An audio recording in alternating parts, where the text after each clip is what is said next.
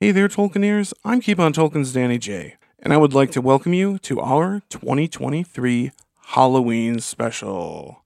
Today we're going to be discussing how scary the Lord of the Rings movies are. For today's excerpt, we're going to read some quotes from the internet from actual parents about how scary and messed up the Lord of the Rings is. Please enjoy. Gandalf leans over to pick up the ring, and a very sudden flash of the eye with a loud noise happens. May startle many. Two young men jump on the troll's back, stabbing it in the head. A man shoots the troll in the mouth with an arrow, and the troll falls hard to the ground, dead. The formation of lurts is grotesque. Some may find it disturbing. When a man is affected by the ring, he becomes irrational and gets somewhat scary, shouting and grabbing other characters. There are many battles between humans and disparate types of evil and scary looking creatures. Some have yellow eyes and pointed teeth. There's a creepy looking creature that has a gravelly voice. Several scary creatures have red eyes, pointed teeth, and walk like monkeys and snarl. They topple trees and dig a huge hole in the earth and uncover a nasty, growling creature that grows out of slime in the ground. The armies of the dark forces are slimy skinned, have pointed teeth, yellow eyes, and growl like animals. An army of men does battle with the Dark Lord and his minions. Swords and other sharp weapons are everywhere, and bodies are strewn all over.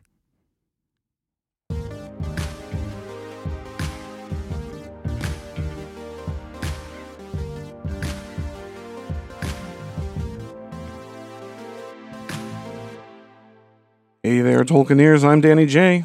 And I'm Joel N. I'm Trevor D, I'm Joe Vasky. and together, we are Keep on Tolkien. Oh yeah, that, that Hey. sounded pretty cool. Yeah, Yeah, well, dude, that pretty was good.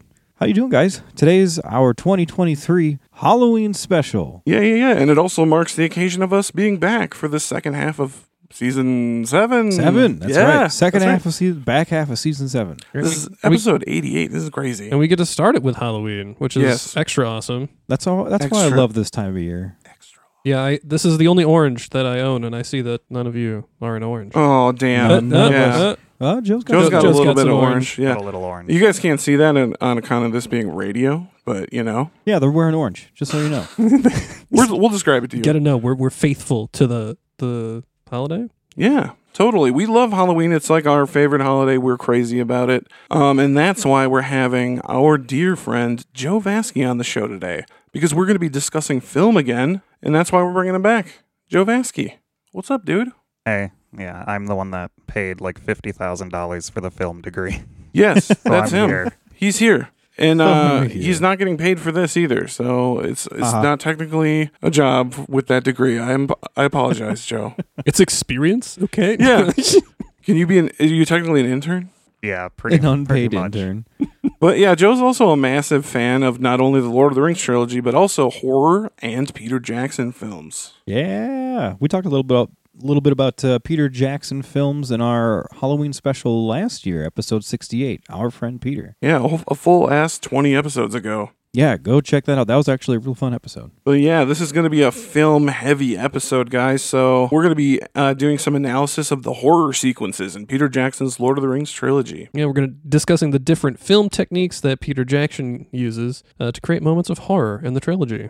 All kinds of aspects. Uh, we got lighting, art direction, cinematography, sound design, and editing. Yeah, all kinds of stuff, guys.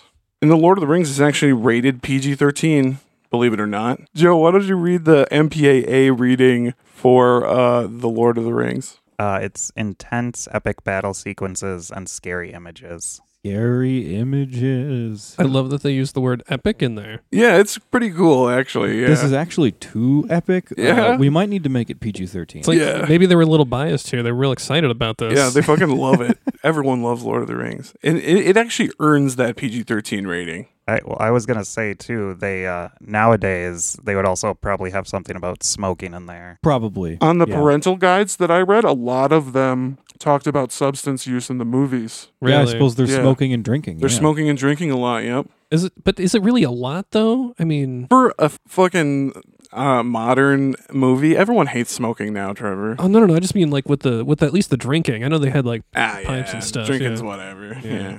Yeah. Yeah. The hobbits are partying, drinking. The Rohirrim are always drinking. The Gondorians drink. Everyone's drinking. Yeah. Um, I so I watched a YouTube episode or a YouTube compilation of every death in Lord of the Rings, and it is pretty gra- it is pretty violent for a PG thirteen film. Um, and I also counted how many beheadings were in the trilogy. Ooh. This was the extended editions. Okay. For the whole So- trilogy? Are there? There's more in the extended editions. Well, yeah, More- Yes. there's more- more one- there's beheading. At least one. I do know that for sure. Yeah. And this, there also might be more beheadings. Like in, I just counted the obvious ones that I could see. Okay. But Um, I'm gonna guess seven. Mm. I don't even know what to base what a because there's a lot of there's a lot of severed heads throughout the in one of the films for sure. So I, I didn't count each individual Yeah. head that was flung over the wall. Just that would have been too much. Just like uh, one, two, three, four, five, six, seven, eight. Yeah. Pause it. uh, here, you know, I'm I'm gonna I'm gonna aim high. I'm gonna go eleven. Ooh. See, I was actually going to round up to 15, but I. Yeah, I'm going to go 15. 15 beheadings throughout the, the extended trilogy. So I don't know. So there, I counted nine. Damn. Damn, I was closest without Ooh. going over. Oh, you Ooh, had we're to doing throw in the Price is without Right. going over. Price is right. Price is right rules. I won.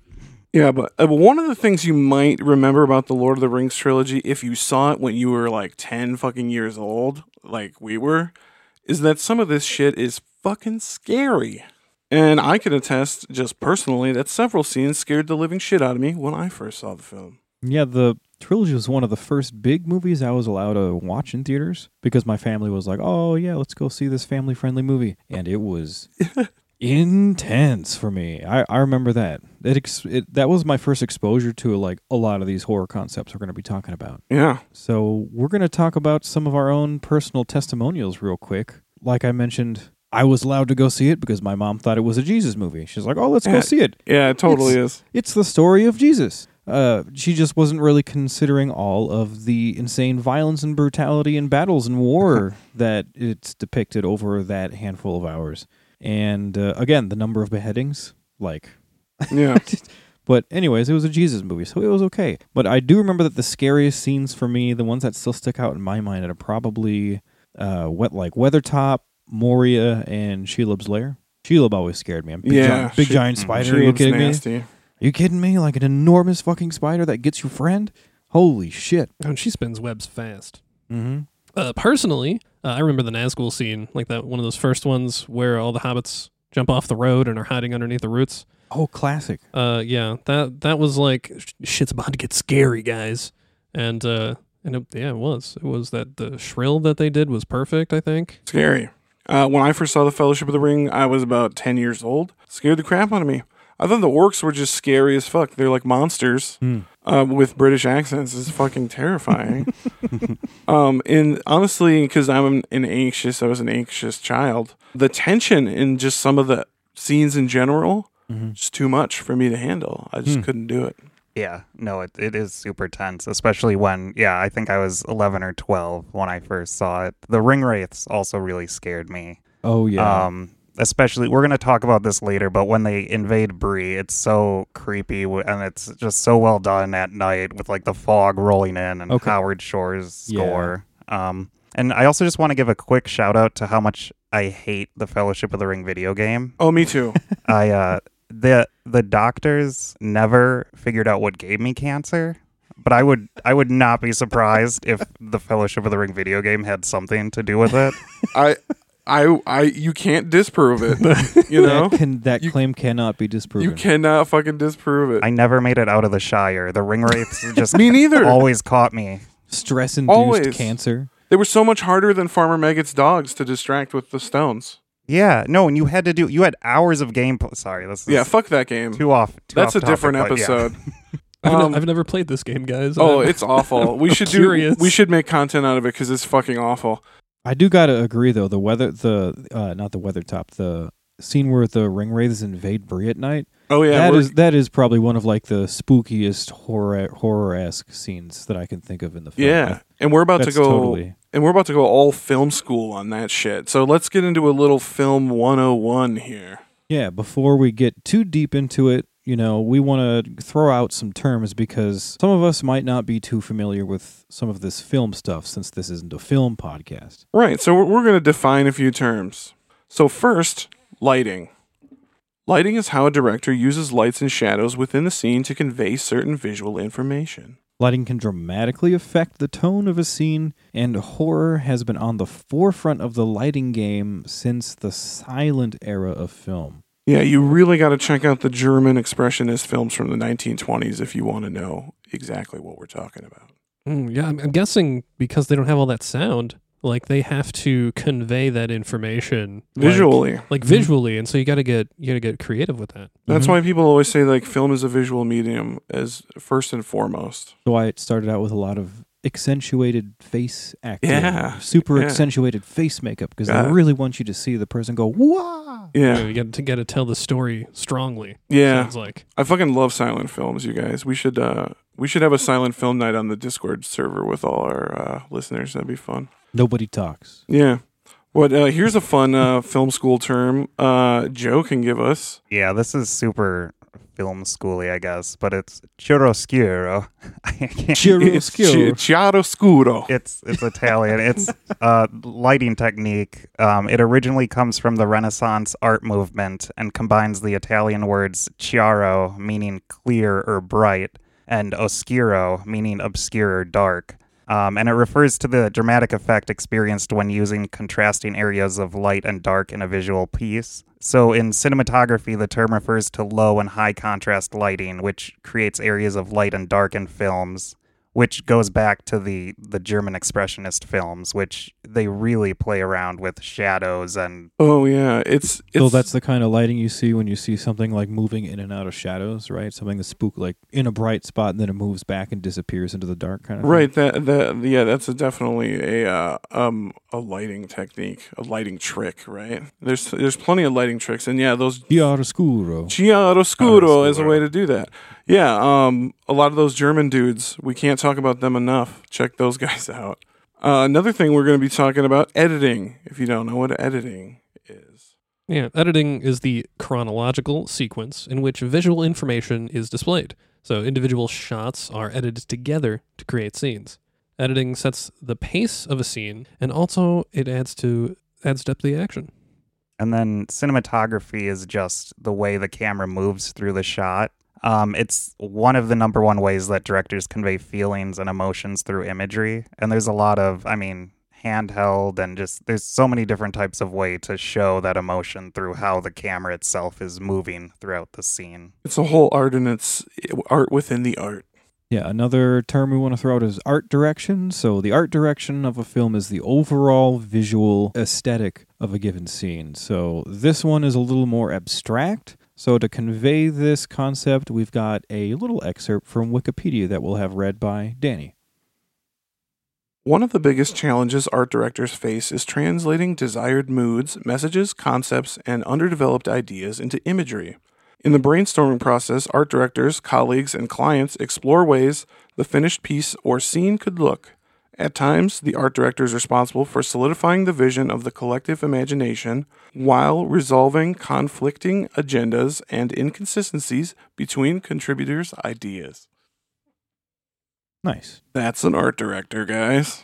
and art direction it includes set design props makeup and costumes and i just have to give a shout out to the chainmail team on lord of the rings Oh, yeah. if you there's a clip on youtube from one of the fellowship of the ring uh, i think extended bonus edition discs The one of many. yeah, the one of many. Uh, and we learn that it takes three days and 13,000 individual rings to make one piece of chainmail God. and just in the clip they've been doing it for i think they say 18 months and you can just see that like their sanity is slowly slowly dwindled in those years Slipping That's- away. Yeah, that's a They've, got group. to, they've literally got to build an army of those things. Yeah. Oh, my So God. is that is that 3 days for one person to make one chainmail? or is that for the whole team? yeah i think it's i think it's one person Okay. it takes them three days and 13000 rings That's for one still a lot. That's, That's- a slow process. That's crazy.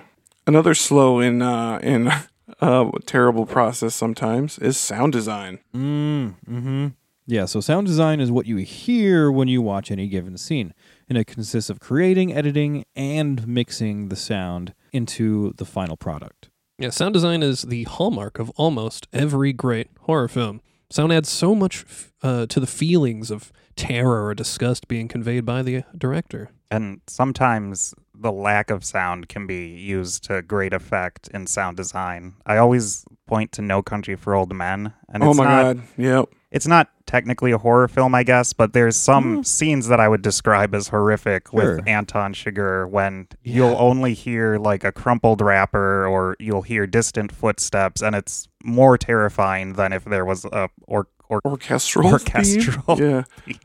yeah. No, there's almost straight up almost no music in that movie, and the only music you do hear is like diegetic, like and diegetic, like it comes from in the movie. You Some know? of those scenes build up a lot of tension.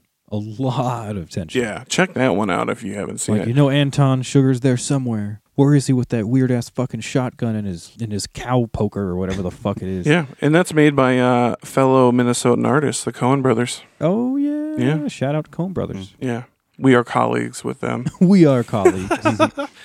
Uh, I I would like to add that uh, that that like sound design, the, the keeping like no music, but just like the sound effects or like footsteps and stuff. Uh, that goes the same for video games too. Like, Yeah. like video games being an evolution from like I From guess film, yeah, from film, and in a lot of ways, a lot of games are very very film like. yeah. Me and um, me and Trevor always talk about like film versus video games, and I always say that film or the video games are a descendant of film. Yeah, I mean, Yeah. I I would have to agree in in some Yeah. aspects. That's hundred percent true. Yeah, And uh, like if you're playing horror games like like Dead Space or Mm. um, you know, the evil Sound within. design. Like sound is very important. Like Very important. especially when Mhm. they they take the music away and all you can hear are your footsteps, like crumpling leaves on the in the forest. Like mm-hmm. it, it uh, or like s- things walking around you and screaming. Like you want to be able to hear those things because they could jump out you at any time. right. Yeah. It's yeah. part of the overall sensory experience that you have with video Yeah. games. You can't have uh,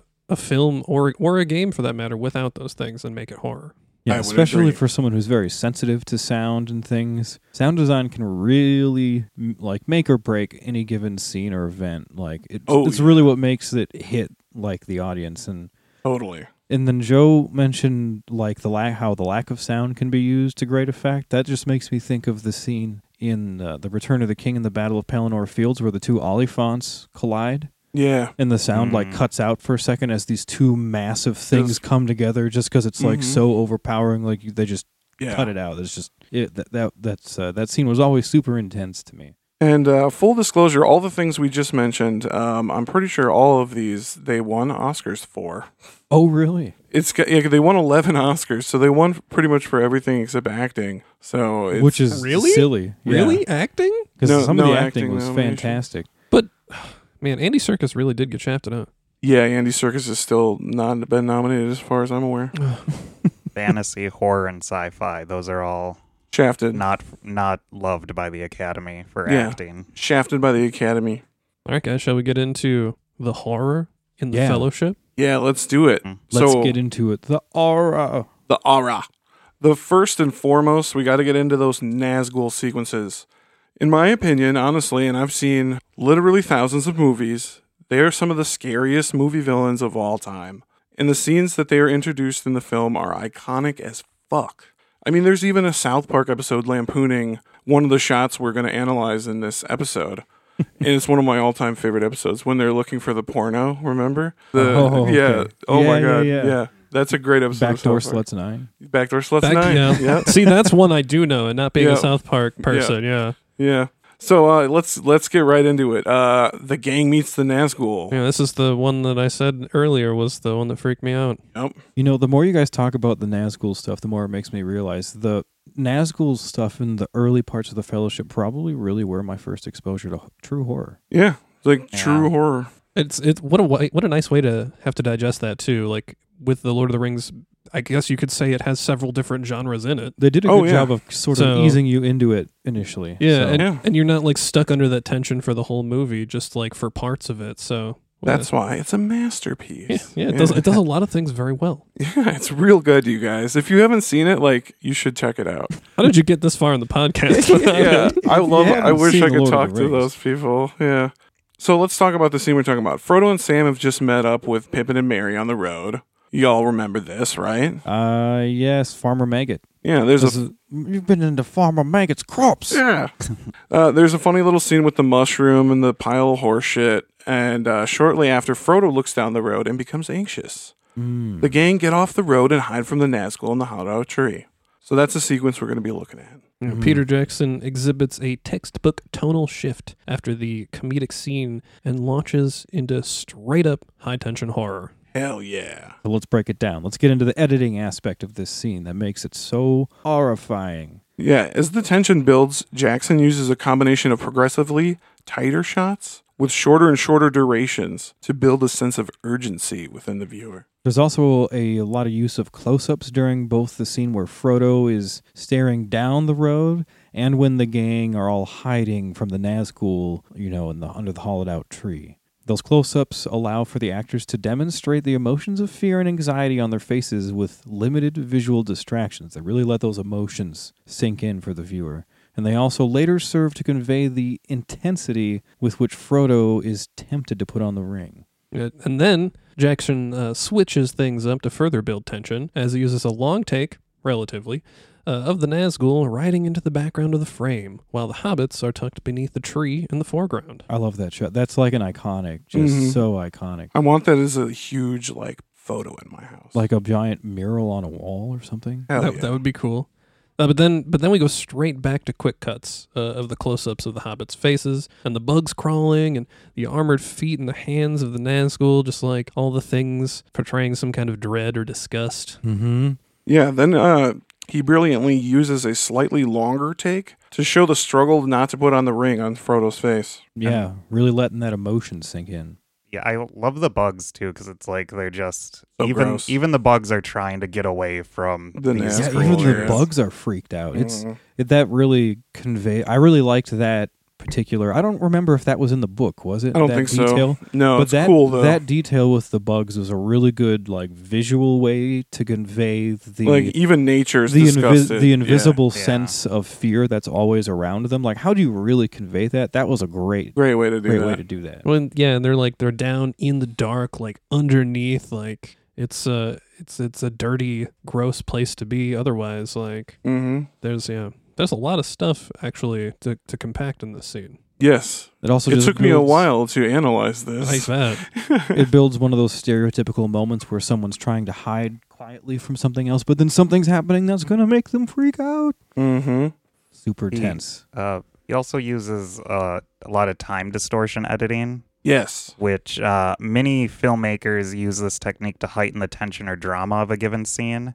So you basically just use editing tricks to lengthen the amount of time that uh, passes on the screen, or the amount of time that passes on the screen is greater than what it would be in real life. Right. Gotcha. So you're seeing time slowed down to an extent. and it's i mean we've all experienced like you're you're gonna give a big speech and you're and it's like time stops as you walk up to Right. Mm. the stage It's it's imitating that. Mm-hmm. Yeah, it feels like there's 20 years before you even open your Yeah. mouth and say anything, but you've only been up there for 30 seconds. Yep.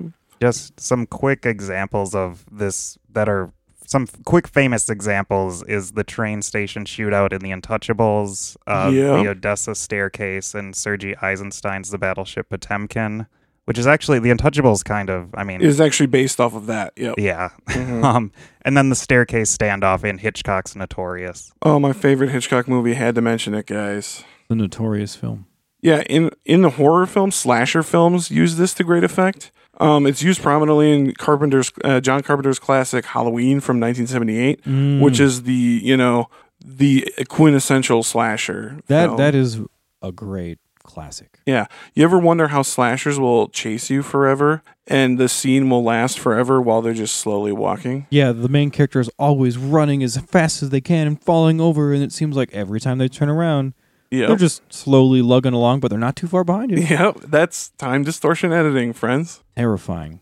And yeah, well, It Jackson, makes it it makes it seem like they don't even have to exert any effort, and they're gonna get you. Right, exactly. Yeah, yeah. I mean, it makes it adds to that feeling of uh, helplessness, Mm-hmm. and you know, Jackson uses this uh, this time distorted editing to make s- uh, make the scene in the hollowed out tree seem to last forever. Oh yeah, it lasts forever. It uses uh, half motion to not only draw out the scene, but to show Frodo losing his grip on reality and uh, being seduced by the ring. Yeah, that same technique is used during the scene where the Nazgul is ch- are chasing the hobbits down on their way to Buckleberry Ferry. And then getting into the sound design of the scene, the sound design does a lot of work to build the tension in the scene. Uh, so at first, you hear the chirping of the birds and other forest noises laid over a minimal score. And then as the score builds, the sounds of the birds are drowned out by the breathy screech of the Nazgul coming down the road. And then Frodo's tempted to put on the ring, and then you can hear the voice of Sauron growing louder and louder, and as he gets closer to putting the ring on. And then the tension of the scene is cut when all the sound cuts out as Frodo puts away the ring. I can ask a question. Yeah. Do do do any of us know what they used to make the um the sound of the Nazgul? Oh, like the how That- they that- created that sound? Yeah, that screeching sound. Whatever the foley went. All I know is that I had a brass sink in my basement that was all fucking corroded. and when you opened the valve, it sounded like that. Just like that.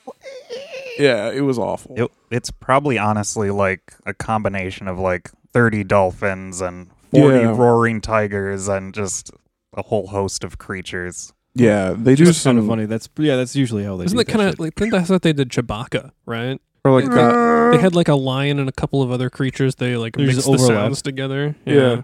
Yeah, the Nazgul screech is one of the things that I thought got carried over, like interpreted perfectly from the book. Because in the book, I think they described the Nazgul screeches as basically like screams of death or something like that. yeah, like an inhuman scream type I thing. mean, if A I, whale that tra- a whale, an inhuman like deathly whale that trails off, and they like communicated over long distances. I think they hit it very like right on the nail. Yeah. if I heard that on a dark street, I'd be scared. Yeah. I'd be very scared. Yeah.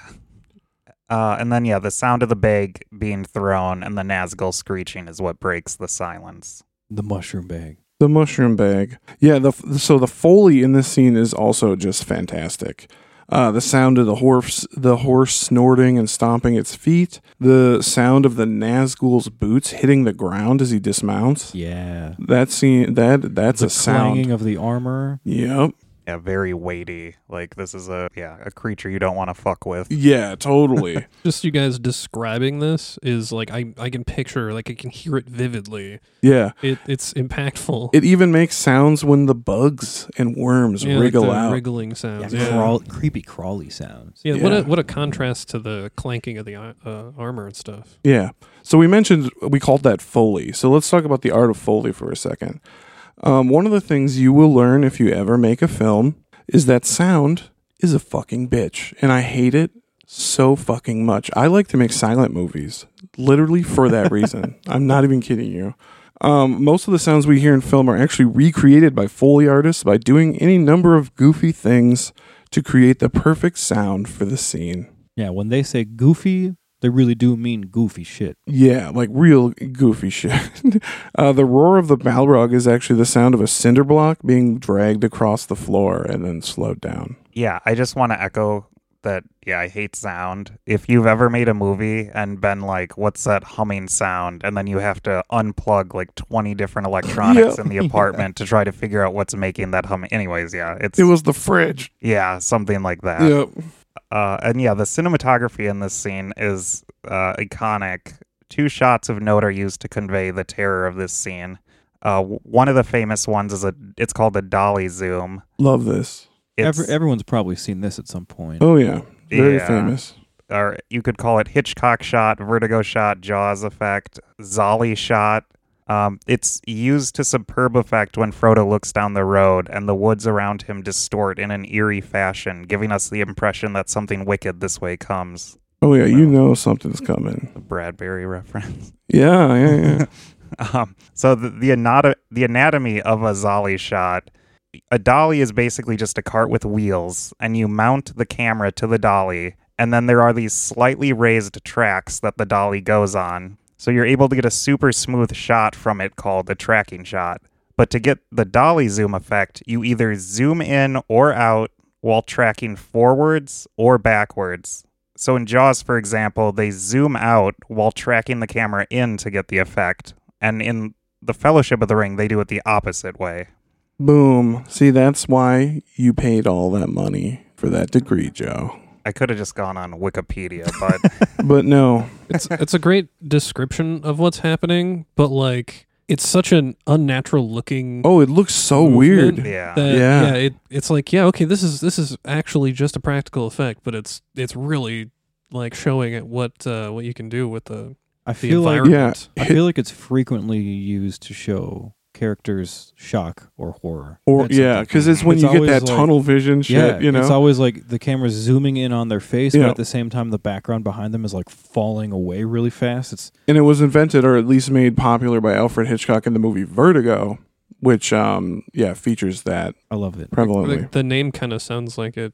Like you could use that uh, same effect vertically, right? Well, he, he it's about a uh, a guy that's afraid of heights. I mean that makes sense. Yeah, Yeah, but but I'm saying like with the with the Zolly shot, you could do it up and down too, and it would Mhm. be Oh yeah, yeah, same thing. Yep. here comes the ground. Yeah, that would be uh, weird. That'd be horrifying. Yeah, So let's get into the next most iconic shot here. We're gonna dissect a little bit the hollowed out tree.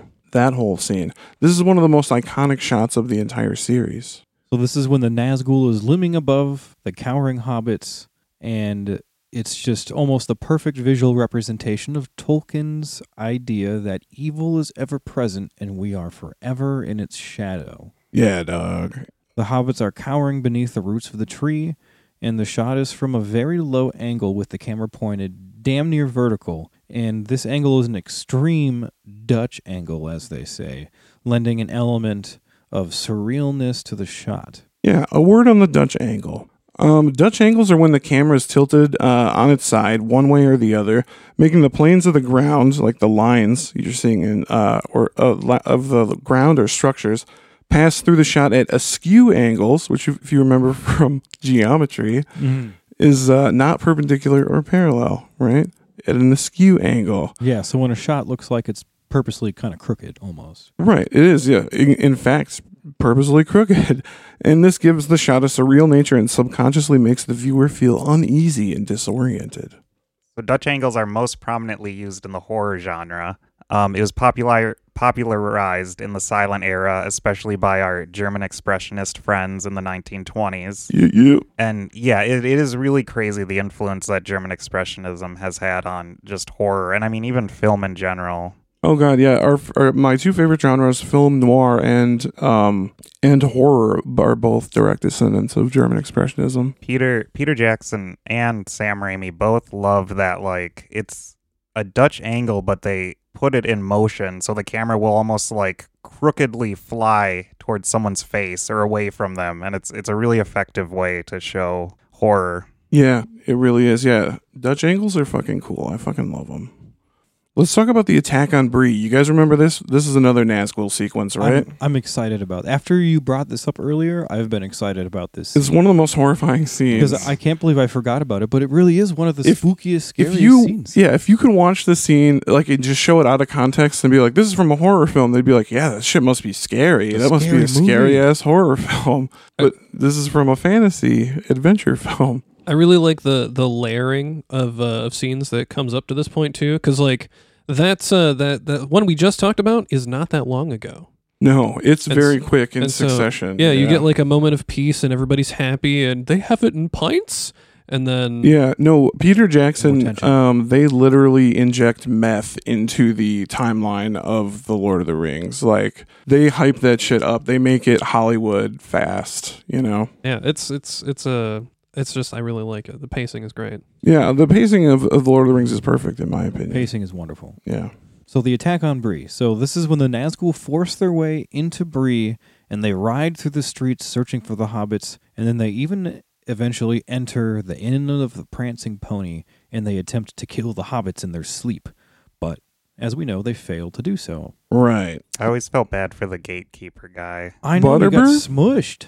Oh, the gatekeeper that gets smushed. I'm Yeah, sorry, who I gets forgot about him. smushed. Yeah. Yeah. Yeah, full poor guy. He was just doing his job. That was uh, that was always very alarming to me as a child when the gatekeeper got smushed. Yeah. So we assume he dies there, right? Yes. Yeah, ta- we'll talk Yeah. about sound design. I think the crunching sound it made, Yeah. like, uh, yeah, As the horses rode Yeah. over, rode over his nine ass. Yeah. horses. Yeah, nine horses. ride over the top Is of that you. is that the that's the Nazgul's first casualty run I think in the film. in the film? I think well, so. Yeah, in the film. Oh no, the first casualty in the film is that hobbit With the holding lantern, lamp. yeah, yeah, they got Oh. him. they got him good. Oh, I never. I didn't actually think he got murdered by them. It's off screen, but it's implied. yeah. Okay. yeah, All right. Well, ki- kill count two. Yeah. Uh, let's talk about the art direction a little bit. This scene is a textbook example of horror atmosphere. The use of fog is something that goes all the way back to the earliest days of the horror genre. The um, old Universal Monster movies, some of my favorite movies friggin' ever. I've actually showed my nephew almost all of them. And Yeah, he's, he's you- five and he loves them. He's fallen in love with all the old classics. Yeah. Um, yeah, the old Universal Monster movies use fog a shitload on set to uh, create the atmosphere of horror in their scenes. Notable example, I think the best example, one of my least favorite of the films, but best example of fog, The Wolfman, 1941. Honestly, fog. Uh, fog would be that, that uh, makes a lot of sense why they'd use it in horror because Scary. well it's it's scary but it, like, it also doesn't have to be um like really like a thick fog it can be kind of like uh, it can transition Well, it also it also visually represents the unknown or the obscured. yeah You know, yeah you, you can you can like slowly unveil something or or cover it up and it, Yeah. like it's like conceals things. Yeah. Yeah. It yeah. It's almost like using your light and darkness, like when we get the lighting. But, Chi- chiaroscuro. yeah. yeah, it's all going back to the Renaissance. Chiaroscuro. It, al- Chiaroscuro. it also just looks really beautiful in black and white. Oh yeah. I mean, yeah, I love black and white. Oh yeah, movies. yeah. Because yeah, fog is. I mean, it's almost just like smoke, and if you have black Mhm. and white, like the way that light Smoke hits it looks is off. gonna. yeah. Yeah, it's gonna make it pop. Well, yeah. Speaking of uh, colors, the color palette specifically of this scene too. While we're talking about art direction, Yeah. uh, there's a complete lack of warm colors in this scene, and the palette is almost all cool blues and greens, which helps to set the atmosphere of like a cold and spooky night. Right. Yeah, it's it's a bone chilling night. It almost uh, adds to their their spectral nature. Yeah. Yeah, dude. They, another thing they do to add to that spectral nature, I, th- I can't remember if I added this in here or not, but I noticed it while I was analyzing these films. They almost always use slow mo or half motion when the Nazgul move around Mm-hmm. Mm. to kind of give them a ghost like. Like a slow Quality. and smooth quality. Yeah, it's really uh, effective. And every time they move, they don't really step; they like float. They, They just kind of float. like move forward. Yeah. Yeah, they're yeah they're almost kind of ghosts. Yep. Let's touch on the uh, cinematography of this scene. Yeah, there's a lot of cool cinematography in this scene. Totally. One of the most interesting shots, I guess, is that really stands out is the overhead shot of the Nazgul entering the prancing pony. The camera's directly overhead, shooting straight down, and we can see them move in through the door one by one. And I just remember how horror, like one of them is horrifying enough, and then you just see like All a nine of single, yeah, single Yeah. file line of just all of them coming in. And yeah, it really just shows you that they're gonna find you. You're not safe, even if you think you are. All of them are gonna find you. Yeah, and I noticed while doing this that this is reminiscent of one of my other favorite films and one of my favorite shots in that film, Taxi Driver, Martin Scorsese, 1976, right? The um, when they're showing the aftermath of the giant I don't want to spoil anything, but there's a giant Yeah, spoilers. violent conflict at the end and it shows the aftermath and it's a tracking shot straight down from the ceiling. Similar shot to this.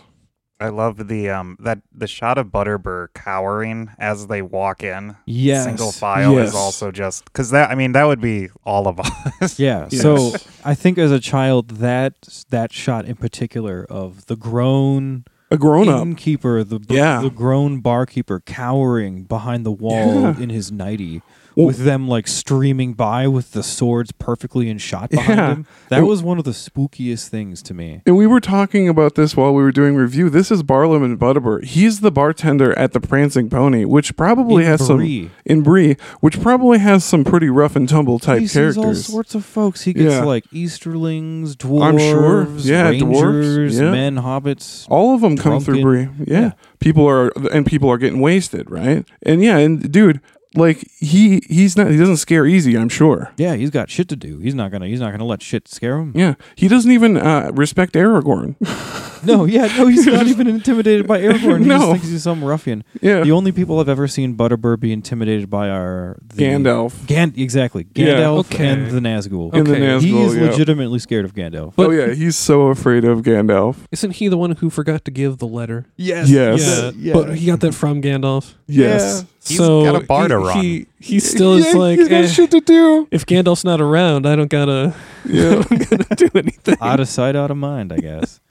yeah. So this super iconic shot that we all love is a, it's an end weighted shot with Butterbur on the right of the shot and the Nazgul pass out out of focus on the left. Yeah, that's got to be one of the most like classic horror shots that I can think of right there in the trilogy. I love that one. Oh yeah, But another one of the creepiest shots is when the Nazgul finally enter the room where they believe the hobbits are sleeping. yeah. This is a crane shot that moves forward through the room and it does a nearly 180 degree pan to show the Nazgul standing with swords drawn in the shadows. Joe, if he continued to do that pan, what would he be breaking? The 80 the 180 degree 180 rule. degree rule. Yeah, yeah. The Film world school would shit. the world would implode and everything would. Oh yeah, you're gonna disorient your viewers. S- Don't break that rule.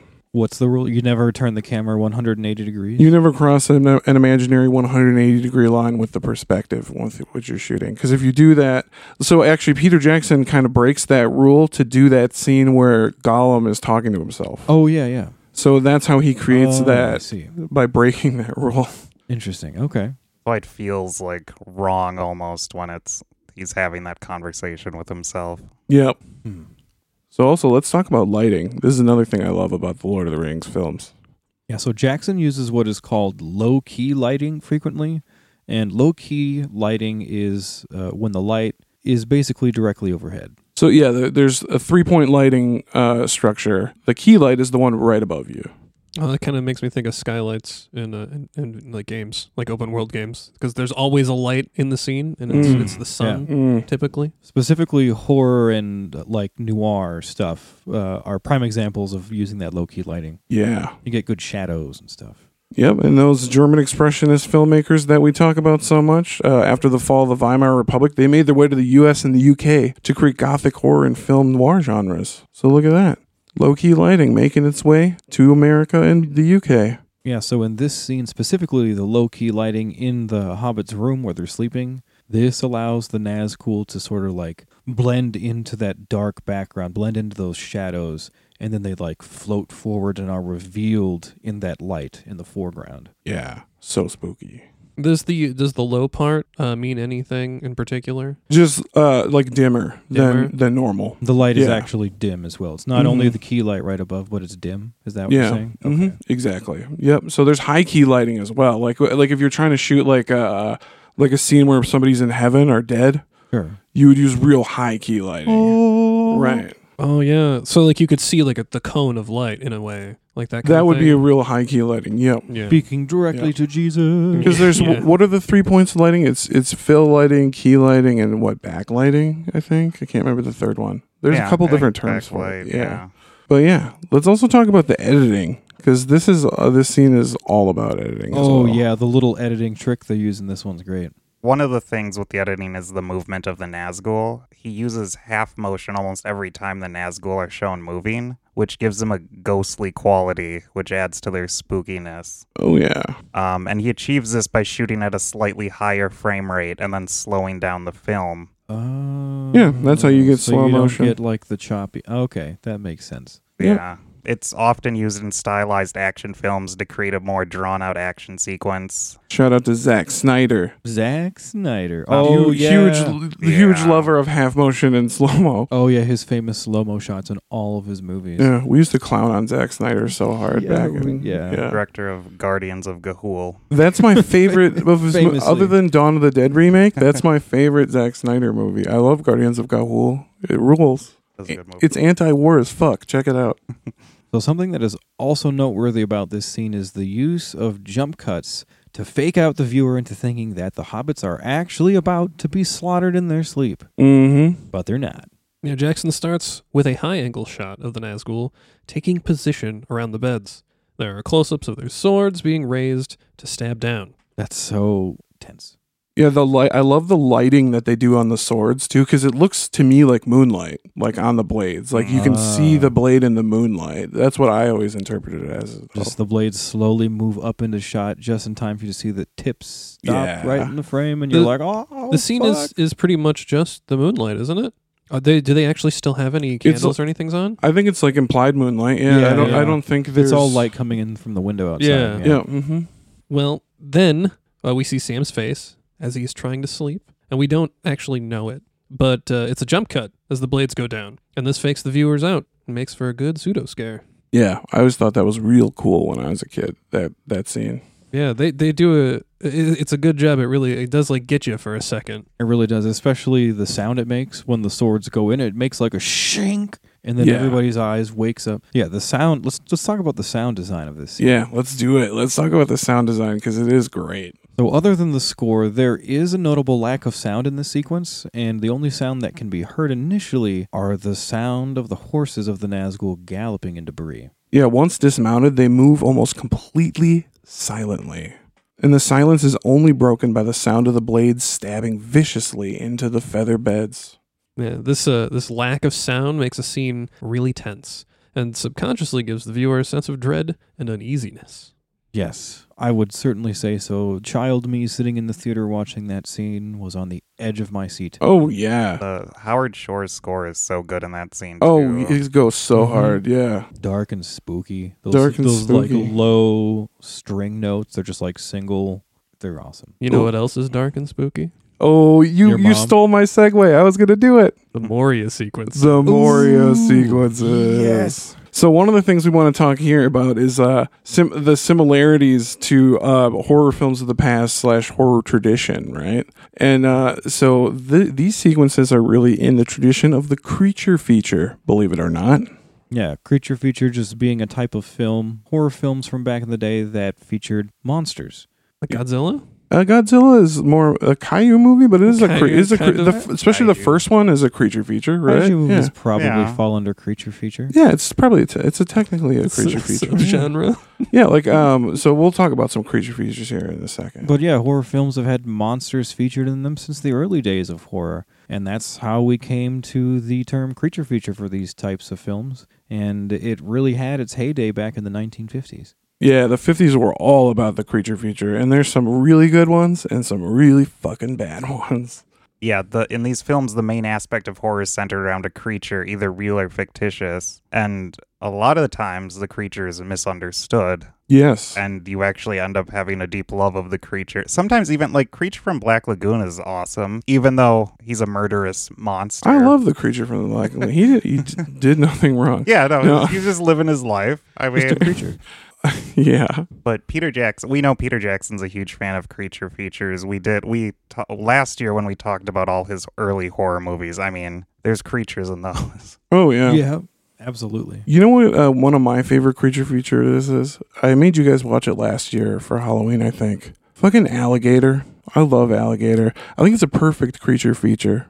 Yeah, Alligator's a good movie. Check it out. Perfect is a strong word, but I'll take You know your wo- what? I'll Fuck take you, no, Joel. I'll take your word. I've never seen it. I'll it's take got your word Robert for it. Forster in it. You watched it with me. Did I? Yeah, it's about the giant alligator that Oh, that lives outside that guy's like shop or whatever. Well, remember it is, or they his restaurant. No, that's Eaten Alive. Toby Hooper. Oh, I make God damn Joel it. watch so many horror movies. we'll talk about it later, Joel. Okay, okay. Save it for the horror podcast. Yeah, save it for the horror podcast. Should we talk about that right now? Take a second. Yeah. So, me and Joe have finally decided that we're going to go ahead and uh, start that horror podcast we've been talking about. Yeah, it only took us several years. Yeah, a good five years. But we're gonna that so that's coming up in the future. We're uh, getting the wheels turning on that finally. So check that out soon. Yeah, no, that'll be fun. I'm excited. Hell yeah! I think you guys will like it. Do you guys have a name for it? we we don't know yet. Work in progress. all right. Yeah, Yeah, TBD. untitled project. yeah. To be determined. Yes.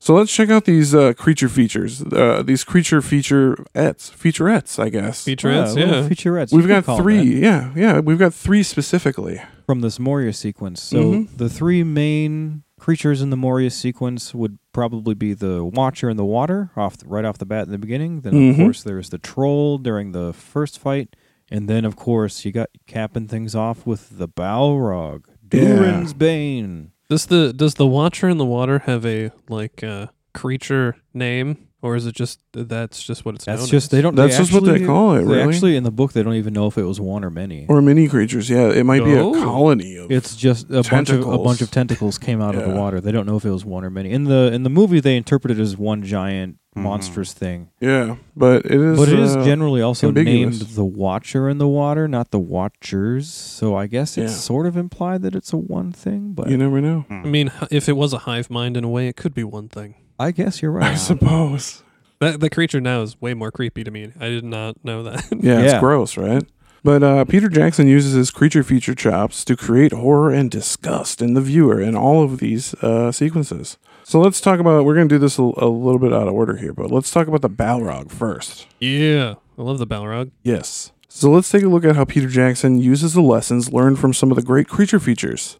Let's talk about the lead up of the Balrog. Yeah, so the lesson learned by Jaws and an alien here is that you slowly reveal your creature, you use limited visual information, and you hold that off until the big reveal. Right. You you don't show the thing until very far into the movie, right? So the Balrog, the first information we have about the Balrog is not what it looks like, it's what it sounds like. Yeah. That low growling, right? Yeah. So the Fellowship are surrounded by orcs when they hear that sound, and this is when we get a wide shot of the orcs all getting scared and starting to clear off. And the yeah, in the background of the frame, we can see a tinge of red and, and orange colors emerging. And this is a stark contrast to the color palette of all the other Moria scenes that we've had so far, because they've been mostly like you know cool colors. It's dark there. It's you know green and blues and some muted warm colors. Yeah, even the flames I noticed when I'm watching when I was watching this, the fl- the color of the flames is muted. It's like whited out. Yeah, yeah the light they- from Gandalf is like a it's like a bluey white, Mhm. not not a warm. It's white. not a warm color. I bet you they they just uh, took out some of the color saturation. Mm. That would be Well, this was one of the first films to use color correction technology actually. Oh, fun fact. Yeah, fun fact. yeah. I They- bet that had some depth then. It's it's also so effective because we there's like thousands of goblins and whatever is coming terrifies them enough that they all flee. Yeah. so it's like a really effective way to show that like Oh, oh, yeah. you thought you thought this was bad just wait Yeah, just just wait it's Just fucking wait. we then follow with a combination of close-ups and mid-shots of the fellowship as they are sta- as they all stand in confused bombastic terror. Yeah, just standing there all of a sudden alone. Yeah, the sound is heard again and then the warm colors on the palette become become more pronounced as the creature presumably moves toward them. This is when we get that epic close up of Gandalf. And we get to see some of his genuine terror and worry on his face. Oh yeah. that's also very concerning like if you see Gandalf Oh, yeah. looking Yeah. Mhm. because he didn't look that concerned with all these goblins but now Yeah, even when he couldn't remember which way to go, he wasn't like terribly like concerned about it. He was just trying to remember. Now he's straight up worried. Yeah, and he like remembers it for he's like a demon of the ancient world. And then they cut to this mid shot because that's the close up. And then they cut to a mid shot from off to the side, and he says, "Run!" Like, and then they all fucking run. Right? Yeah. It's it's it's kind of like a jarring, so- like Gandalf coming to terms, like we need to get the fuck out of here right now. Well, and you know, if, if Gandalf is telling you to run, that shit's hitting the fan. Like you, you run Yeah. when Gandalf tells you to run. and you can tell by the close-ups as Gan after Gandalf says "run," the the close-ups that they do show of the Fellowship are like, "Let's get the Shit. fuck out Yeah. of here." Yeah. Everybody's very concerned that Gandalf is concerned. Yeah. And then there's actually a um a kind of weird like uh, chase scene that I'm not a huge fan of, but uh, it kind of breaks the tension. But we're not going to launch into that scene because it's uh not really horror. It's more like a parkour scene. Par- or yeah, something. yeah. Parkour. Parkour, Parkour's stairs, probably being generous but yeah, stairs, parkour. It's just more walking. There's a lot of walking in the Lord of yeah. the Rings. A lot of walking. even even during intense, you know, scenes, there's just some walking. There got to There has to be. It's Sometimes the stylized walking, is walking. yeah, Yeah. Sometimes the walking is intense. they got to walk down fiery stairs. Oh no! But this is uh, when we get to the big reveal of this scene. So as the chase scene ends and we see the lower levels are on fire, uh, there is a long shot of Gandalf standing in front of the flame, pressuring the Fellowship to go on, and and he's saying, "Fly, fly, go across the bridge." And this is when the company passes and PJ cuts to a close up of Gandalf's face as he star- as he stares into the flames and hears that roaring sound again. Then we get a long shot of Gandalf in front of the flames in the foreground. The camera finally pulls up to see the Balrog emerge from the flames. And we see his uh, full body before a slight pan, and a zoom brings us into a, a close up of the Balrog roaring. So he's just like, Right in his face. Epic. just whoosh. Yeah. And He's right in your face right away. This is very reminiscent of the re- big reveal of the shark in Jaws, which is one of my favorite horror movies. Movies I ever, guess dude. You can call it horror. Well, yeah, movies ever, but yeah. It's Oh, a creature yeah. feature. Oh yeah, no, it's horror, one hundred percent. I'll fight anybody that says it's not. All I'll, f- I'll right, fight. I'll right. fight uh, uh, email us. But in that, we you see the creature emerging from the background, followed by a close up of Roy Schneider's terrified face. Yeah, and then he says the what does he say you. We're gonna need a bigger boat. exactly? Oh, you took the line. I was pausing for a second. Ah. he Oh, was fuck, he I'm was so pausing for sorry. dramatic effect. Damn it! One thousand men went. yeah, Joe could do the whole script. Yeah. Okay, let's talk about uh, one of the. Let's jump back a little bit here and talk about the Chamber of Mazarbul. That's a fun word. Ah, Yes, the Chamber of Mazarbul. Mazarbul. so the Fellowship have just entered the tomb of Balin, and they see that the place is totally trashed and there are dead dwarves everywhere.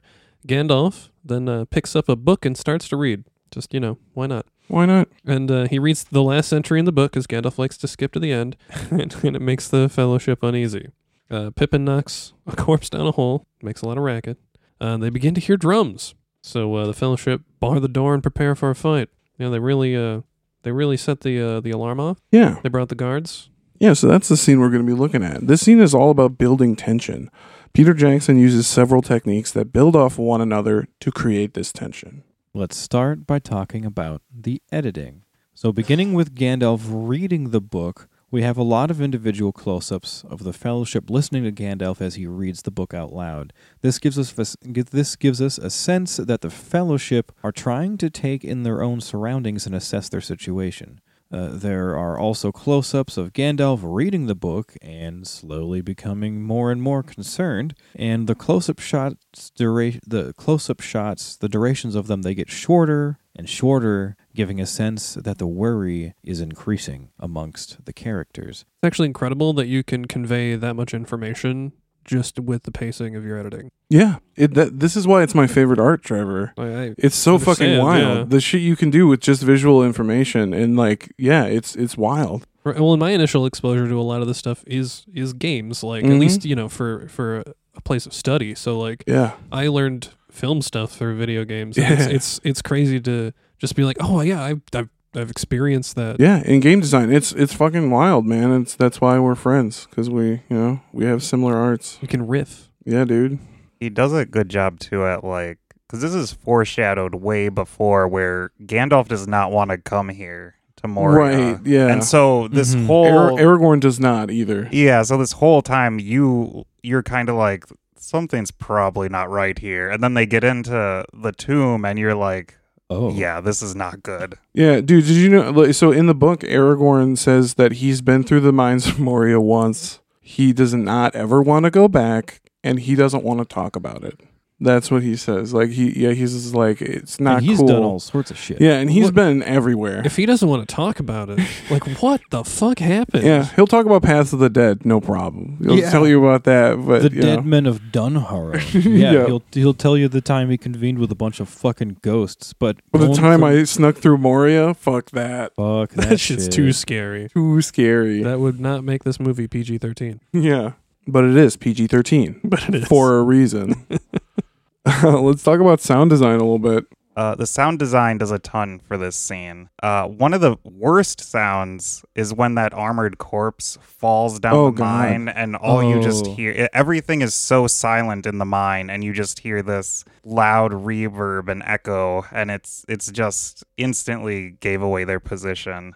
And then when those drums come in, it just feels terrifying. even though they're so soft at first. Mm-hmm. Yeah, and then it just builds, and it has a similar cadence to a racing human heart. Yeah, you can kind of your Yeah. heart kind of matches the the rate of it, you know, when yeah, it's wild. Yeah. It, it's nuts to think that they were so like that was so loud because Moria is enormous, right? Oh yeah. And so that would echo for so f- for so long. and that sound design was wild, like the reverb on the.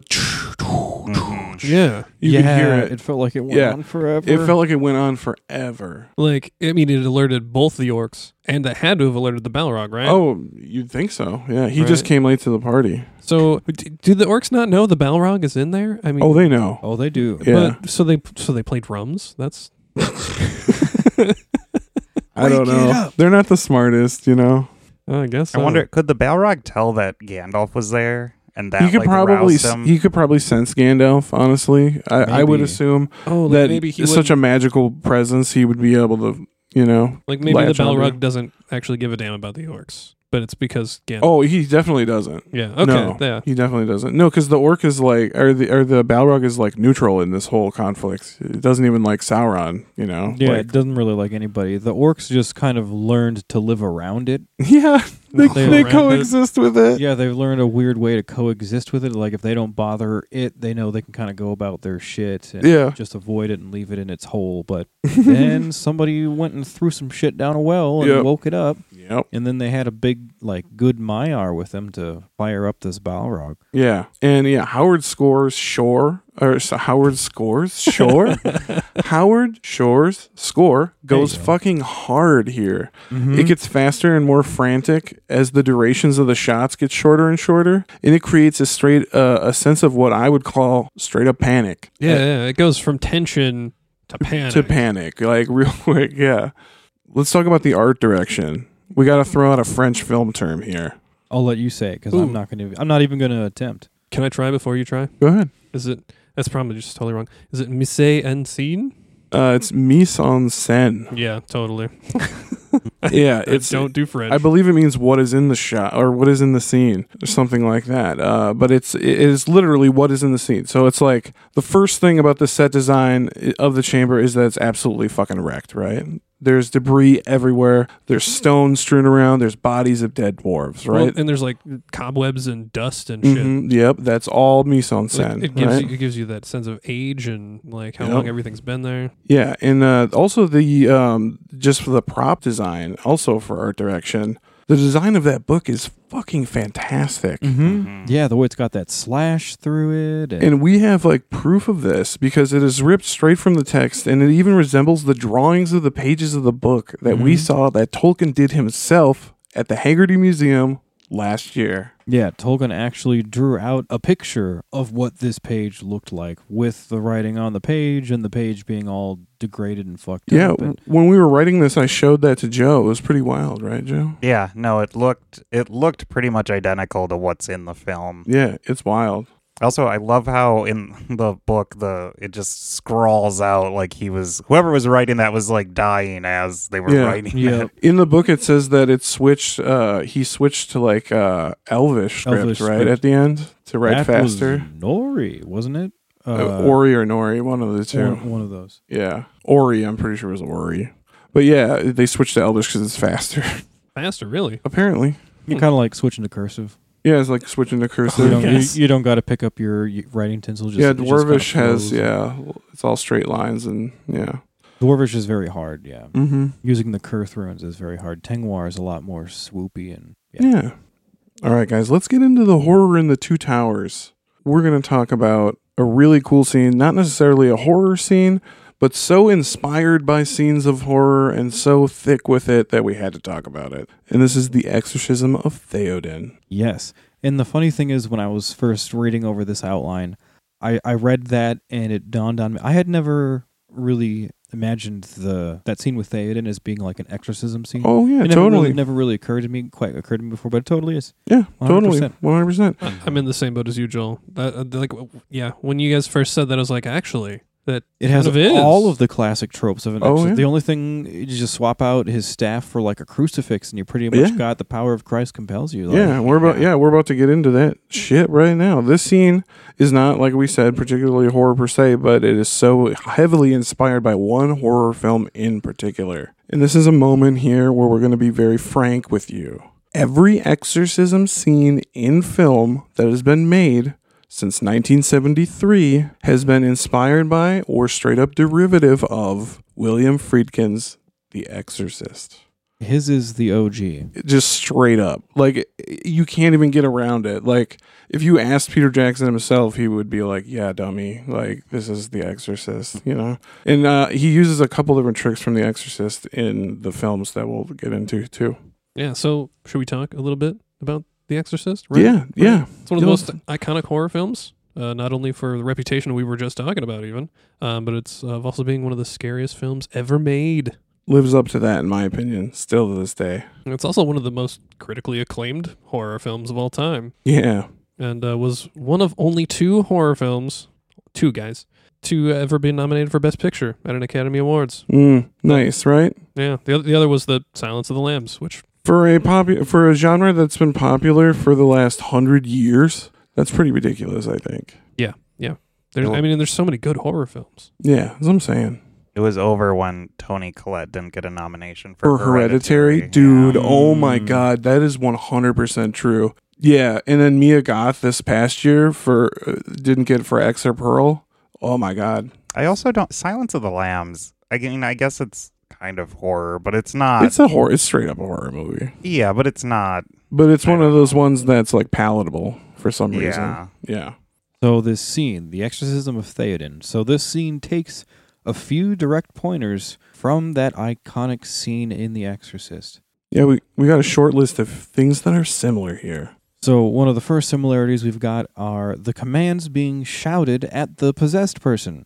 right In The Exorcist, you've got Father Merrick, played by the great Max von Sydow, yeah and he commands the demon to leave by the power of Jesus Christ. The power of Christ compels you. Yep, and in the two towers, it's Gandalf. You know, I will draw you a Saruman, this poison is drawn from a wound, and you know all this shit. Um, also, the possessor threatens to kill the possessed. This happens in both films. Yes. Saruman says he will kill Theoden, and Pazuzu, the demon from uh, The Exorcist, threatens to kill Regan, the little girl that's possessed. You will not kill me. You will not kill him. The entire atmosphere of the room changes too. Uh, the color shifts. There's light play. There's strange sounds. I love what it's such a great moment when Gandalf, when he's like, "You have no power here, Gandalf the Yeah. Grey," and then he Oof, whips off yeah. his Yeah. cloak, and yeah, Yeah. it's that such a bright great light. Ooh. Which even more like just, you know, Gandalf's this pure white heavenly light and you have just Theoden possessed and just scowling in his Yeah. Yeah, chair. this Yeah. old gray wrinkly guy just like "Ugh." Yeah, and it's like a gro- like just like The Exorcist, it's like a grotesque shell of a human being, you know. And uh, there's also like flashes of faces during this process and like layering of faces on each other. Oh yeah. So like Saruman's face being layered on Theoden's face, and then also the Devil's face is layered on Reagan's face in The Exorcist during Mhm. the exorcism.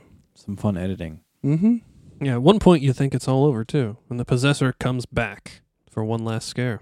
Yep, both films happens in both. When the demons cast out the possessed person's appearance changes. That's pretty. It's a pretty big change. In, Yeah. uh, in uh, that scene. Yeah, it is in The Exorcist as well. Reagan's eye color actually changes and color returns to her face. She looks like a real little girl again, although she's got a bunch of scars on her Yeah, face. she doesn't have Yeah. like green shit oozing out of open wounds and things. All of a sudden, Mhm. she's like healed up and good. Yeah. And in the same way, Theoden seems to become more young and healthy again. He looks like a regular ass student instead of like a, a friggin' decrepit. old, Old man, Yeah. Yeah, he- he, Zombie cleans man. up really well. a dotard, as it uh, as it were, right? Isn't that what it No, means? Um, Totar. Does it mean like an old foolish person, a dotard? I don't know. Did you just call me a Are dotard? you? did you call me a dotard? what the fuck did you just say? Anyway, yeah, the overlaying of the faces. We talked about that. Reagan and the devil a- after her head spins around. Um, oh yeah, her head oh, yeah, the spins whole- all the, the way head thing. around, yeah. but she's fine. Yeah. And uh, Saruman's face is knocked back out of Theoden's body during the uh, exorcism. What a weird description. Oh yeah, there is a cool flash of like Saruman's face at that point too. hmm We also have the possessed speaking in a voice that is not their own. Mm. In The Exorcist, Reagan speaks several languages uh, during uh, and has several voices. She even speaks Latin and English in reverse. The English in reverse is skill. really fun. Yeah, that shit is scary when they're when uh Damian Karras is like listening to it and he's just like sipping coffee late at night listening to that the demon's voice. Yeah. You guys got to see The Exorcist if you haven't. Holy shit. Stop this right now. Go watch The Exorcist. Come back. Come back. Yeah, and then of course in Lord of the Rings, in this scene, Theoden speaks with Saruman's voice at a certain point when uh, Gandalf is casting him out. Mm-hmm. And, you know, while all of this crazy ass shit is happening, uh, all the loved ones are just on the sidelines, just, you know, helpless, can't do anything. Yeah, you got Father Karras. He watches dumbfounded as Father Merrick performs the ritual. He has to leave the room after a while because he can't handle it. Um, and Eowyn, she stands by and watches Gandalf go to work on Theoden. I guess that would really kind of add to the feeling of helplessness that the audience would feel too when you see this character, other characters sitting around like, "What do we do?" Mm-hmm. You also, I also have to give a shout out to Brad Dourif as Wormtongue. He's Oh hell yeah! he's perfectly cast in it, and I don't think Peter Jackson has said this, but I I feel like he probably cast him because he loves Chucky and The Exorcist Three. Yeah, he's actually um, Brad Dourif possesses somebody in The Exorcist Three. Yeah, it's the um the well. he's the this. we don't want to give. Oh, away. let's not spoil let's not Exorcist spoil Three. a- well, watch the Exorcist. thirty year old. yeah, What? Pause this. Watch. If you didn't already pause, skip Exor- skip Exorcist two like everybody does, and go watch the third one. And I also just want to say too, Gandalf is a lot better at performing exorcisms than these priests are. Oh, yeah. Oh yeah, it He's takes got the that- priest forever to cast the demon out in The Exorcist. and they're a lot of times they're scared too. Oh And yeah, then you've got Yeah. Ian McKellen like, he's "Oh, authoritative. release you." I mean, Theoden didn't even have time to get out of his chair. No, that was done right then and there. Wham! Yeah. Just exercised. Shall we move on to Helm's Deep? yes. So before we go any further, we have to talk about a large elephant in the room when you're talking about Helm's Deep, and that is Sam Raimi's Army of Darkness. That does sound kind of weird. That we have to talk about Army of like Darkness. yeah if you're going to analyze this film at this juncture you need to talk about army of darkness Specifically, the Helm's Deep battle was was Ex- what we're talking about. yes, Yes. 100% yes exactly just the battle this is not particularly horror but it is horrific and it is uh, also directly uh, derivative or uh, inspired by a popular horror film yeah, and it's one of Peter Jackson's favorite movies, and um, yeah, it's super influential for the Helm's Deep battle. Many uh, shots and entire sequences are straight up lifted or highly inspired from Army of Darkness, and it's easier to just kind of think that it's inspired by because he loves Mhm. it so much. yeah of course Mm-hmm. Um, so for Army of Darkness, if just some background info on it, it was made in 1992, and it's the third film in the Evil Dead trilogy. The series follows Ash Williams as he fights against demonic entities called Deadites that have been summoned here from the Necronomicon, aka the Book of the Dead. right sounds awesome right if you haven't seen them check them out Pause this. Go check out Evil yeah Dead. it's going to take you days to listen to this episode the, but the the general uh, plot of Army of Darkness is it takes place in 1300 AD. Uh, spoiler warning for Evil Dead 2 if you want to mute it for 10 seconds. So at the end of Evil Dead 2, Ash is transported through a portal to 1300 AD, and once there, he must defend Castle Kandar from an army of skeletons and deadites that have come searching for the Necronomicon. Hell yeah! I've actually never seen the later ones. I've only seen the first. You've seen the first Evil Dead film? Mhm. Nice. Dude, it was such a jump going from one to two. Just We recently watched them together. That's yeah, right. Yeah, Remember- we watched the original, and then there was the Evil Dead, and then the Evil Dead Two, right? Do you remember the weird? Uh, I gave that file to somebody, and I gave it is a, is a you know um, a file that's you know from the internet, if you know what I mean. And uh, you, it, w- it started off in Hindi, remember? And Oh, like the yeah. sound was horrible. We were like, "What the fuck is this shit?" We're watching Evil Dead in Hindi. like it was so funny. Yeah, yeah. The sound was so low, and like it yeah, like- it was just terrible. what It a was weird dub. some awful dub from India. Yeah. So let's talk about some of the similarities between these films. Yes. Uh, so the basics of both battles, the Battle of Helm's Deep and the big battle in this in this film of Army of Darkness, they're very similar. In Army of Darkness, it is night and fog covers the battlefield, and Castle Kandar, an army of darkness, even resembles Helm's Deep. Yeah, there's one main length of wall with a tower behind it, and the general layout of the walls and the gates are the very s- are very similar as well. Yeah, both battles begin with the defending army holding their drawn bows, waiting for their leader to give the order to fire. And uh, we kind of realized after watching Army of Darkness and the uh, Helm's Deep battle that Ash is pretty similar to Aragorn and Lord Arthur. The king in Army of Darkness acts fairly similarly to Theoden. Yeah, you have like one character that's like used to fighting one way, you know, like the Theoden character. Then you have Aragorn that knows like how to get the job done though. Yeah. And that's Ash, right? In the Army Mm-hmm. of Mhm. Darkness. And it's Aragorn in uh, Helm's Deep. It's kind of cool. There's there's also like just like we talked about scenes that seem inspired or lifted by. There's a part in Army of Darkness where Ash gets pulled up o- the wall with a rope, just like Aragorn does with Gimli. Yep, after de- defending the gate, right? Yep. Yeah. And then yeah, during the battle, uh, both battles, the attackers use a battering ram, and in both instances, the defenders rain down arrows and stones. And the shot in both of those battles are like super similar. Super like, similar. Looking up at the defenders throwing rocks down. Yeah, it's like the same angle, the same kind of lighting structure, the same kind of lighting scheme. Yeah, it's it's pretty awesome actually. Yeah, and then they they also use like the exact same shot in both movies when they brace the main gate from the battering ram too. Mhm. And then in the beginning of Army of Darkness, Ash saves the life of Henry the Red, which is a, a fellow king. And during the battle in Army of Darkness, he arrives with an army to help Ash, which is super similar to Aomer in The Two Towers. Right. One scene uh, that is lifted straight from Army of Darkness is when a wise man holds a bag of gunpowder over an open flame and Ash slowly pushes his hand away from it. This is almost exactly uh, the same as when Saruman pushes Wormtongue away. Yeah, when he's making the bombs, the, the fire of Orthanc, right? Mm-hmm. It's the exact same shtick that they do. It's really f- it's it's funny. It's an ode to when you you know a joke that you like. But yeah, it's crazy how similar the two scenes are. Yeah, I always thought that was a really funny bit. Yeah, I always thought it was funny too.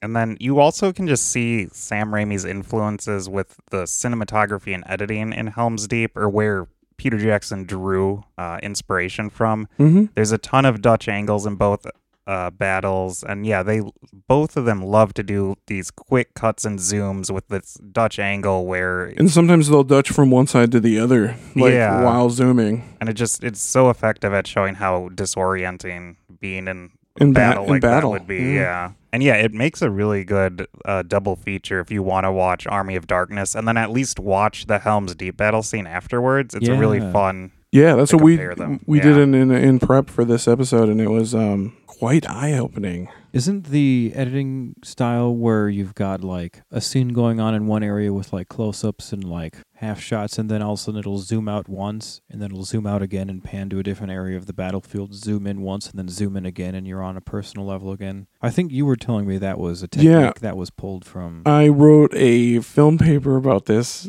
about 12 years ago. yeah, and Joel read it. Uh, I compared um, the Battle of Helm's Deep to uh, the Siege of Babylon in the 1916 movie Intolerance. the oh, D.W. that's what it Uh, Griffith. was. I'm Mm. sorry. Yeah, the editing is strikingly similar um, from a, a film from 1916. Yeah, check that out. That's a public domain. That's on YouTube. Um, the the fall of uh, or this I think it's called the Siege of Babylon from Intolerance. D.W. Griffith, terribly racist man. He made a he made the movie Birth of a Nation, which is a out- outstandingly racist film. But um, Intolerance is much better. Check out Intolerance. Anyway, yeah, I should throw that up on the Discord, Joel, if I have that paper still. That would be that'd be a fun read. Hell yeah. Yeah. Well, that's all we've got for you today, guys. You may notice that we're stopping after we're talking about the two towers. Yeah, it happened again, you guys. We ran out of time. We had to split the episode. Um, so there's so much more to analyze in The Return of the King. Keep in mind, it does hold the record for most Academy Award wins of all time, Mm-hmm. tied with uh, a few other films. We're gonna have a lot to talk about. We're going to have a lot to talk about. So um, we're coming back next week to finish off the trilogy and talk more horror. And we're doing this to make Halloween last forever. yeah, We're taking back November. I say it's ho- it's Halloween all the way to Thanksgiving, in my opinion. yeah. Yeah, dude. I'd be down with that. Yeah, Halloween creep. Like Christmas creep every year? Fuck that. Halloween creep every year. I'd be okay with some Halloween bleed too. It could just keep going. Yeah, you just know. keep bleeding. Yeah, Yeah, Let yeah. it keep on. Let it's it keep funny on because going. we always watch 30 horror films every October at least, right? And it's funny because I keep watching them into November because there are movies that I wanted to watch during the marathon that Couldn't- I couldn't missed fit it out in, on. yeah. Yeah. yeah. yeah. Well, we're just excited that we get to do Halloween twice for you guys. You guys Yeah. get more Halloween. Doesn't More everyone Halloween. want more Halloween? Everyone wants more. But yeah, some final thoughts on this uh, this first part here.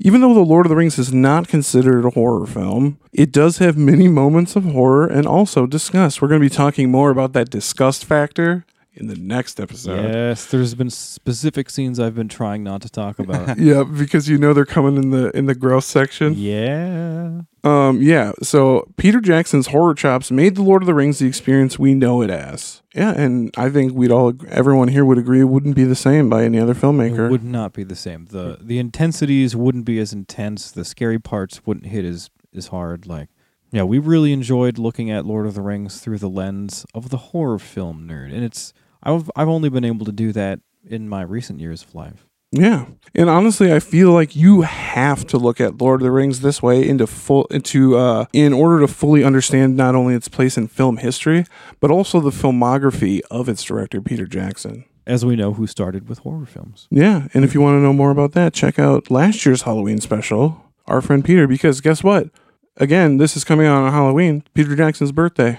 Oh, that's right. I forgot. Mm. Happy birthday, Wow. Peter Happy Jackson. Happy birthday, Peter. Happy birthday, Peter Jackson. Yeah. That's really cool, actually. So next week we got part 2 coming for you guys, episode 89. Hell yeah. Hell yeah, more Halloween. But yeah, thanks for listening to KOT Podcasts. Subscribe wherever you get your podcasts. Stay up to date on new episodes and please rate or give us a nice review. And a big thank you to our patrons. So don't forget to go subscribe on Patreon. Help us out. That's uh, patreon.com forward slash KOT podcast. Subscribing there can get you some exclusive content, so go check it out. We also accept private one time donations. Uh, we have PayPal and other services. Contact us on your favorite social media and we'll make it happen. We appreciate anything you're willing to offer. Speaking of social media, make sure you uh, go ahead and give us a follow on our different platforms. Um, check out our Discord. There'll be a link in the description. Uh, I would say that's where we are most active, uh, but we're also on TikTok at keep underscore on underscore Tolkien underscore podcast. You can find us on X, formerly Twitter, at KOT Podcast. For now, maybe For, for depending. now, maybe. For now, This Yeah. this episode it's early October right now, so eh, We'll, s- we'll we see. got time. We'll see. yeah, perhaps formerly X soon. enough. yeah.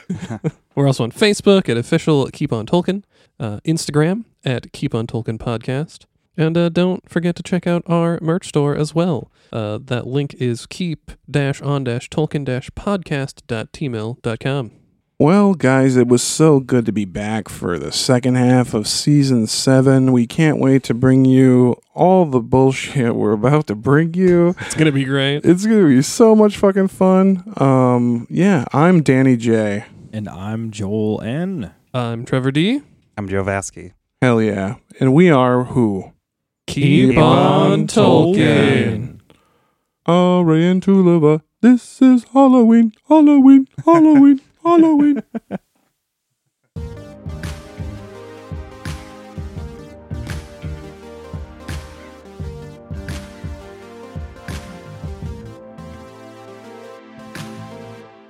God, I love Halloween.